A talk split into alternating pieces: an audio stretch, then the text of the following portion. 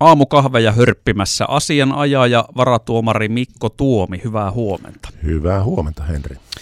Tuota noin, niin puhutaan oikeuskustannuksista. Tuossa äsken kun heitin tämmöisen ilmoille vähän väitteen, että kustannukset on noussut niin korkeaksi, että jopa keskituloisen suomalaisen voi olla vaikea lähteä hakemaan sitä oikeutta, että mieluummin vaikka sitten tyydytään kohtaloon, vaikka tiedetään, että se olisi väärin, niin pitääkö tämä paikkansa? No periaatteessa kyllä. Eli kyllä mä allekirjoitan tuon ajatuksen siitä, että oikeudenkäynnit on kalliita.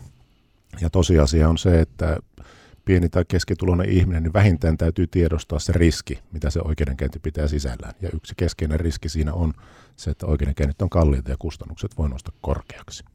Mi- mistä se sitten johtuu, että ne on niin kalliita? Eli mihin se raha menee? Sehän nyt on tietenkin selviö, että jos häviää oikeusprosessin, niin silloin se käy todennäköisesti kalliimmaksi kuin se, että sen taistelun voittaa. Mutta jos lähtökohtaisesti puhutaan jo siitä, että on jopa hankala lähteä hakemaan oikeutta, kun kustannukset on niin korkeat, niin mi- mit, mitä ne kustannukset on? No pääosa oikeudenkäyntikustannuksista tulee luonnollisesti asianajojen palkkioista. Ja tähän johtaa helposti siihen keskusteluun tai yleisesti käytyyn keskusteluun siitä, että kuinka paljon asianajat laskuttaa, laskuttaako asianajat liikaa, liikaa ja onko laskutus perusteltua. Mutta tosiasia on minun mielestä se, että kyllä oikeudenkäynnit on kalliita ja raskaita myös asianajajille. Siis asianajan tehtävähän on ajaa päämiehensä asiaa parhaalla mahdollisella tavalla ja se vaatii työtä. No, miten jos sitten tätä asianajajan työtä miettii, kun tuossa just sanoit sen, että et tota, se vaatii työtä ja sitten ne suurimmat kulut tulee kuitenkin asianajajista, niin mihin se tavallaan se asianajajan kohdalla se raha sitten menee? Että onko asianajat sitten ihan järjettömän hyvin palkattuja? No toki meillä on hyvät palkat. Tämä ansiotaso on ihan asianmukainen, mutta kyllä mä miettisin oikeudenkäyntien kustannusten ja kustannusriskien kannalta keskeisimpänä juurisyynä tätä meidän oikeudenkäyntimenettelyä, tätä prosessia. Eli nykyisellään tämä meidän oikeudenkäyntijärjestys on pitkä ja raskas. Se on prosessina raskas, monivaiheinen ja valitettava tosiasia, että erityisesti viime vuosina on ollut havaittu, että oikeudenkäynnit venyy pitkiksi. Ja sanotaan, että jos oikeudenkäynti on monivaiheinen, se tapahtuu pitkän ajan kuluessa, niin kyllä ne kustannukset kumuloituu ja kertautuu siinä, kun asiaan palataan yhä uudelleen ja uudelleen. Eli mun mielestä se keskeisin ongelma löytyy sieltä itse prosessista. Miten se sitten pitäisi ratkaista, että niin ei käy, että palataan jatkuvasti siihen samaan ja sitten kumuloituu myös kustannukset? No, tämä on varmasti iso kysymys, johon minulla ei ole välittömästi patenttiratkaisua ää, tuon tässä kohtaa esille, että siis sinällään tätä keskustelua on käyty niin pitkään kuin minä olen tätä oikeuselämää harjoittanut. Sen verran historian aloitin opiskelut vuonna 1999 ja samana vuonna Paavo Lippusen hallituksessa on vuonna 1999 tuotu esille se, että oikeudenkäyntikuluja tulisi tarkastella, tarkastella ja miettiä, mitä niille voitaisiin tehdä.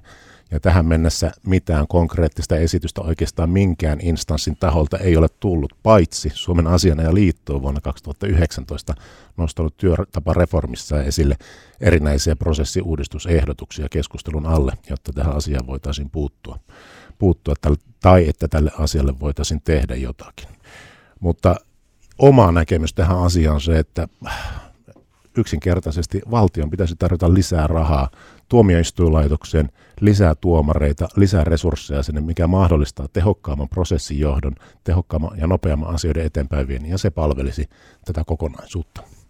Eikö tämä kuitenkin tuossa kun aloitettiin siitä, että oikeuskustannukset on noussut ja se on kallista lystiä, niin sehän on myös hyvin huolestuttava ilmiö, koska oikeusvaltiohan perustuu siihen, että jokaisella kansalaisella on mahdollisuus sitä oikeutta saada, jos nimenomaan on kohdeltu väärin systeemin tai jonkun vaikka suuryrityksen toimesta, niin sitten sillä yksilöllä kuitenkin olisi mahdollisuus sitä oikeutta jotakin kautta saada, mutta sitten jos se kaatuu siihen, että se on vaan niin kallista, että ei edes kannata lähteä.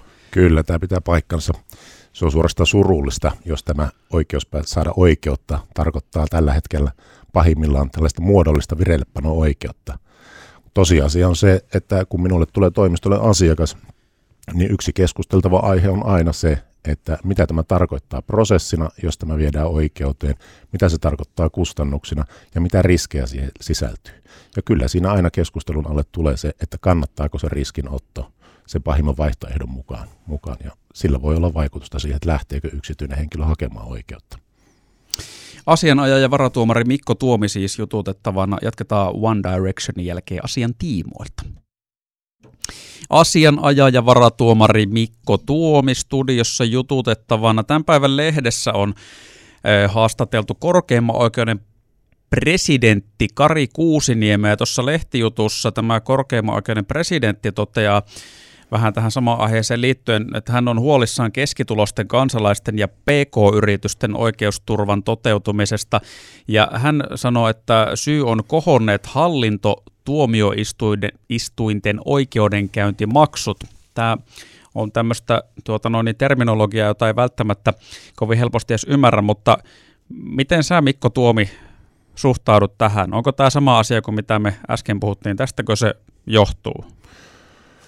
No tämä on pikkusen eri asiasta on kysymys. Eli Kari Kuusiniemi on korkeimman hallinto-oikeuden presidentti ja hän puhuu edustamansa oikeuslaitoksen osan eli korkeimman hallinto-oikeuden puolesta. Ja tässä on sitten kysymys, kysymys hallintotuomioistuimessa oikeusprosesseista, jotka on yleensä pyritty tekemään sellaisiksi, että maallikkokin voi niitä asioita ajaa samoin kuin näissä prosesseissa harvoin tulee tätä yleisten tuomioistuinten kulurakennelmaa siitä, että hävinnyt voi joutua maksaa voittaneen oikeudenkäyntikulut.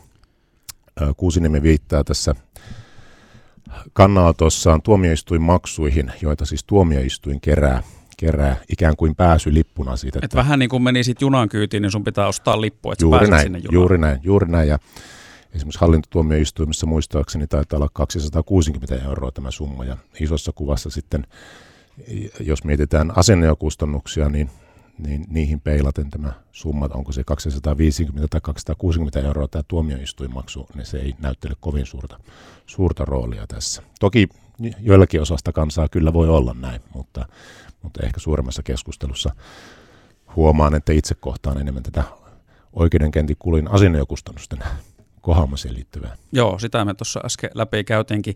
Yksi hei tämmöinen tota, vaihtoehto sille, että ei mennä käräjille asti vääntämään, mikä voi olla henkisesti aika paljon helpompi ja prosessi nopeampi ja myöskin sit kustannuksiltaan halvempi, on sovittelumenettely. Öö, onko se semmoinen, kun mulla itsellä on siitä kokemus, että siinäkin jos päästään lopputulokseen, niin silloin kun molemmat osapuolet on tyytymättömiä siihen, niin silloin ollaan onnistuttu.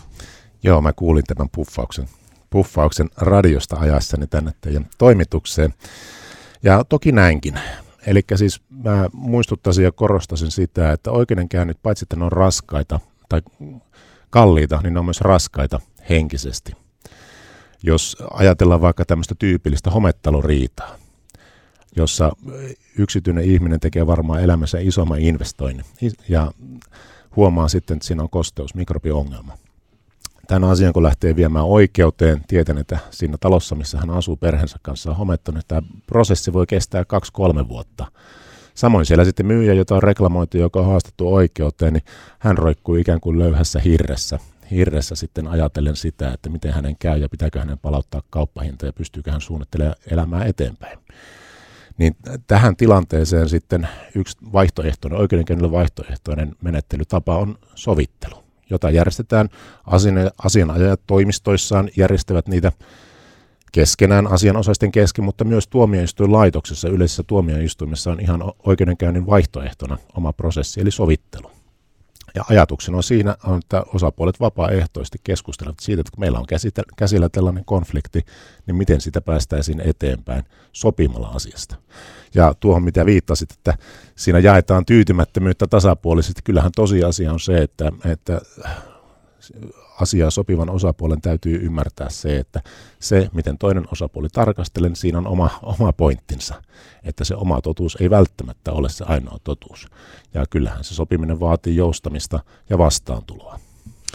No hei, me nyt on tästä oikeuskustannuksista puhuttu ja saat nimenomaan nyt sitä tuonut esiin, että kyllä se kallein kuluerä on edustamasi porukka eli asianajajat, niin, niin tota, eh, mistä, mistä se sitten niin kuin tämä mielikuva siitä, tai että varmaan ihmiset liittää, että, että tulee myös yllätyksiä siinä, että miten se olikin noin kallis, ja sitten se on ehkä tuonut tämän mielikuva, että vittiikö asiaajalle edes soittaa, että sieltä tulee pelkästä puhelinsoitosta kohta satoja euroja lasku, niin onko teidän alalla ollut jotain väärinkäytöksiä, vai, vai onko sitten jotain, että ole sovittu tarpeeksi tarkasti sen yksityishenkilö ja asiaajan välillä, että milloin se mittari raksuttaa? Aivan varmasti meidänkin alalla, niin kuin kaikilla ja monella muullakin alalla on ollut väärinkäytöksiä. Näkisin ainakin näin alueellisesti Keski-Suomesta kysymys on yksittäistapauksista. Lähtökohta on itselläni ja tiedän myös, että monella muulla kollegalla täällä Jyväskylässä on se, että tästä kustannuksista, mitä palvelut maksaa, niistä keskustellaan avoimesti ihan vastaanotto alkuneuvottelussa. Ja ei se ensimmäinen soitto tai kynnyksen ylittäminen toimistoon lähtökohtaisesti maksa maksa tuossa tilanteessa mitään. Asianajalla on velvollisuus antaa kustannusarvio, kertoa avoimesti, mistä ne palkkio muodostuu, palkkioperusteet, ja peräänkuuluttaisin sitä asiakkaankin puolelta, että herättää sitä keskustelua avoimesti asianajan kanssa siitä, mitä maksaa, mistä tässä maksetaan. Ja äh, muistuttaisin myös siitä, että jos on joku yksittäistapaus, missä syntyy epäily väärinkäytöstä tai ylilaskutustilanteesta, niin Suomen asianliiton yhteydessä toimiva valvontalautakunta on olemassa muun muassa sitä varten, että tällaisista palkkioasioista voi kannella sinne. He ottavat kantaa ja asianajajat ovat näitä velvollisia noudattamaan. Mikko Tuomi, otetaan sitten loppukevennys tähän nimittäin kuulopuheiden mukaan, paitsi että ö, oot asianajaja ja varatuomari, niin su, sulla on tämmöinen lempinimi kuin Hai. Tämä oli nyt sellainen termi, jonka kuulin vasta ensimmäisen kerran. Mä sanoinkin, että noin kuulopuheita. Nää, se on jännä, että tästä kuulemisen kohteille tätä ei kerrota, mutta mä luulen, että mä jätän kollegallisen Jari Lindströmille terveistä tässä yhteydessä, että veti sanattomaksi. Hei, kiitoksia visiitistä.